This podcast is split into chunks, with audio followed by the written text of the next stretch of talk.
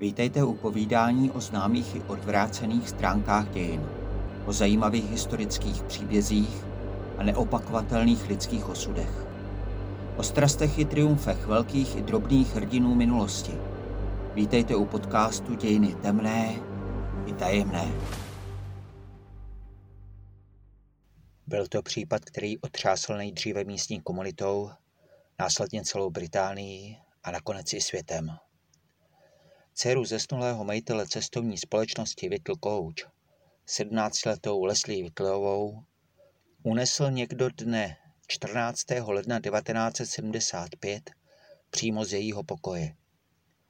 Její tělo bylo nalezeno o necelé dva měsíce později v kanále.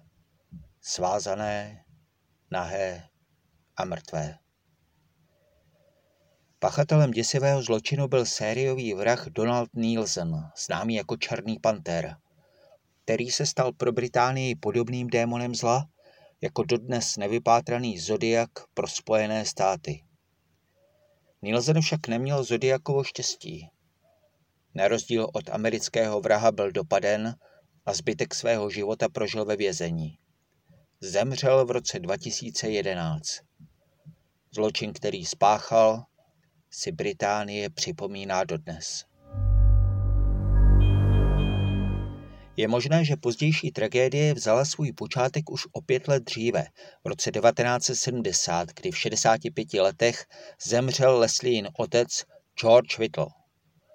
Tento muž byl zakladatelem a majitelem úspěšné cestovní společnosti Whittle Coach a ještě před svou smrtí převedl svůj majetek na nejbližší příbuzné, aby je ušetřil dědické daně tři domy a hotovost ve výši 70 tisíc liber, tak získala jeho družka Dorothy, matka Leslie. 107 tisíc liber obdržel Leslín starší bratr Ronald a 82 tisíc liber sama Leslie. Whittle však opomenul při vyřizování pozůstalosti svou bývalou ženu Selinu a ta proto napadla v roce 1972 toto vypořádání majetku u britského soudu. Hádky o dědictví se staly výživnou potravou pro bulvární tisk a všiml si jich i Donald Nielsen. Tomu bylo v roce 1972 teprve 25 let, což ale nijak nebránilo tomu, aby měl za sebou bohatou zločineckou kariéru. Konkrétně se dopustil více než 400 vloupání, při nich se neustále snažil měnit svůj modus operandi aby podezření nepadlo na něj. Než se stal všeobecně známým pod přezdívkou Černý panter, přezdívala mu policie i veřejnost například Fantom nebo Handy Andy, tedy šikovný Andy. Žádný sympatický obratný lupič gentleman to ale nebyl. Už v roce 1974 začal vraždit a svou brutalitu neustále stupňoval. V únoru roku 1974 zastřelil Nielsen na poště v Harrogate poštovního úředníka Donalda Skepra. V září zabil na poště v Baxendenu úředníka Dereka Astina a v listopadu zaplatila jeho přepadení pošty ve West Midlands životem žena jednoho z pošťáků Sydney Greylandová. Právě loupež Baxendenu mu vynesla přezdívku Černý panter – protože manželka zabitého úředníka Marion ho popsala jako pohybujícího se tak rychle, jako by byl pantéra. Místní reportér si to spojil ještě s tmavým oblečením a černou maskou pachatele a přezdívka byla na světě. K nejslavnějšímu a taky možná nejděsivějšímu Nilsnovu zločinu však mělo teprve dojít. Psychopatický zabiják zachytil v tisku zprávy o bitvě o Vitlovo dědictví, kterou rozpoutala podnikatelová první žena Selina, a napadlo ho, že by se na bohaté rodině mohl přiživit také. Původně měl v plánu unést Doroty, která byla největší dědičkou. Její 17-letou dceru mu přistrčila do cesty nešťastná náhoda. Doroty se v osudný den 14. ledna 1975 vrátila do domu až v půl druhé ráno. Zkontrolovala ještě svou spící dceru, vzala si dva prášky na spaní a šla si sama lehnout. Brzy na to se k domu přiblížil Nielsen, který nejdříve přerušil telefonní linku, protože se obával, že by mohla být spojena s poplašným zařízením. A poté se vloupal přes garáž do domu. Když procházel tmavými chodbami, vstoupila mu Leslie náhodou do cesty. Nečekaně se vzbudila a vyšla pro něco z pokoje, možná se chtěla napít. Nielsen jí rychle zacpal ústa a poté dívku, která byla oblečena jen v županu a v pantoflích, odvlekl do vozu, kde ji svázal a položil na zadní sedadlo. Do domu se pak ještě chladnokrevně vrátil, aby mě nechal zprávu o únosu a žádost o výkupné. Teprve poté nastartoval a jeho zelený Morris 100 zmizel ve tmě. Leslína matka našla ráno dceřinu postel prázdnou. Místo ní ležely v místnosti pásky do štítkovače Dimo, na nichž si na smrt vyděšená matka přečetla, že únosce požaduje za její dceru 50 tisíc liber a že v žádném případě nesmí varovat policii, chceli ji ještě vidět živou. Pro další instrukce si měla přijít večer do telefonní budky v nákupním centru Swan v Kidderminsteru. Dorothy se pokusila dovolat syna Ronalda, ale nešlo to. Vedení Nielsen v noci přerušil. Rozjela se proto za ním jako šílená jen v županu a přivezla ho i s jeho manželkou k sobě domů. Byl to Ronald, kdo zavolal policii. Nielsen mezitím odvezl dívku do veřejného parku Bathpool Park, nedaleko městečka Kidsgrove ve Staffordském hrabství. Tam ji zatáhl do odvodňovací šachty nedaleké nádrže, kde ji svlékl ze županu a drátem ji připoutal k boku šachty. Přes hlavu přetáhl nahé dívce kuklu, aby nic neviděla. Jediným komfortem, který ji dopřál, byla matrace. Dívku donutil namluvit na magnetofonovou kazetu zprávu, že je v pořádku a že se má někdo z její rodiny dostavit do telefonní budky v Kids Grove, kde najde další zprávu. V té době už únos Leslie Vitliové zaměstnával policejní vyšetřovatele.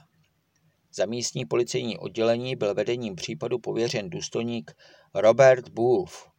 Kromě toho se vyšetřování účastnila i londýnská metropolitní policie Scotland Yard. Nakonec bylo na případ Vitliová nasazeno přes 250 policistů ze tří hrabství i z Londýna. Případ však rychle unikl do tisku a ke kontaktu s únoscem přes nákupní centrum Swan už nedošlo. Nielsen nakonec přehrál Vitliovým zprávu od jejich dcery přes telefon. Leslien bratr Ronald pak v souladu s instrukcemi vyjel 17. ledna i s 50 tisíci liber v kufru z policejní stanice a zamířil do Kidsgrove. Po celé cestě si ho předávala policejní sledovačka, která mu měla v případě potřeby přijít do dvou minut na pomoc. Ronald ale po cestě zabloutil a k budce dorazil nakonec pozdě. Po 30 minutách hledání našel pásku, která ho nasměrovala přímo do nedalekého Bathpool Parku. Dojel, vystoupil a světla odvozu nechal podle instrukcí rozsvícená. Ale nikdo k němu nepřišel. Na jeho zavolání mu odpověděla jen ozvěna. Ronald nemohl vědět, že se v tu chvíli nacházel jen několik desítek metrů od své sestry, která s přelepenými ústy čekala v drenážní šachtě na pomoc. Po uplynutí delší doby opustil park a na dohodnutém místě se setkal s policisty. Z krachu celé akce byl nakonec viněn policejní vůz ze Staffordského hrabství, který se náhodou vyskytl nedaleko místa předávky a zřejmě pachatele vyplašil. K průlomu ve vyšetřování došlo o týden později, když někdo postřelil bezpečnostního zřízence Geralda Smise nedaleko železničního nádraží v Dudley. Smith dostal šest zásahů, ale přežil a v nemocnici se zotavoval. Nedaleko místa činu se našlo auto a v něm magnetofonová páska s leslíným hlasem a z útržky pásku do štítkovače, na něž únosce psal své vzkazy. Policisté nyní věděli, že auto souvisí s únosem a díky otiskům prstů a balistickým zkouškám zjistili i to, že majitel auta byl střelcem na smise a že je nejspíš totožný s pachatelem předchozích loupežných přepadení, tedy s černým pantérem. Vyšetřovatelé začali znovu informovat tisk a 5. března zachytili další stopu. Místní žáci našli kousky pásky do štítkovače, zachycené mřížích jedné z uzavřených ventilačních šachet v Bathpool Parku. V pátek 7. března 1975 našli policisté na dně šachty konečně tělo Leslie Whitleyové. Bylo však pozdě, dívka byla mrtvá.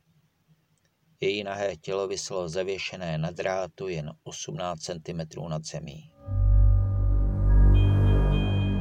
Podle posmrtného vyšetření dívka zřejmě přepadla přes okraj šachetního stupně, kde ji pachatel uvázal a šok spádu jí zastavil srdce.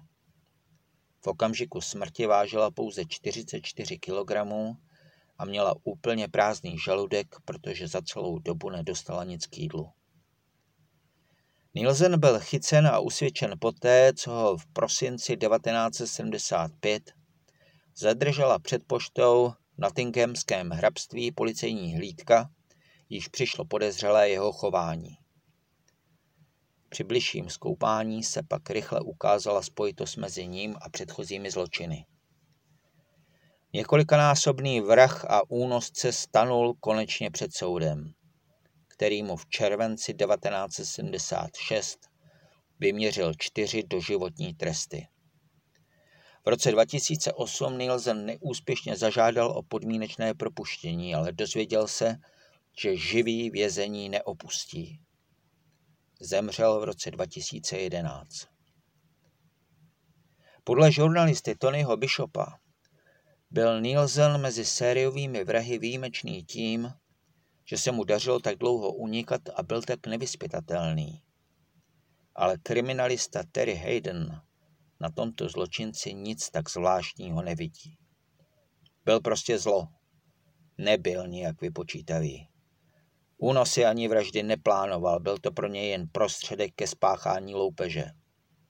Ponurou zvláštností celého případu zůstává, že o kanálech v Kidsgrow se už dlouhá léta před Leslíným zmizením vyprávila legenda o Kidsgrowském strašidle, jež se prý v nich v nočních tmách často zjevuje a bere na sebe podobu bezhlavé, nevinné, zavražděné dívky.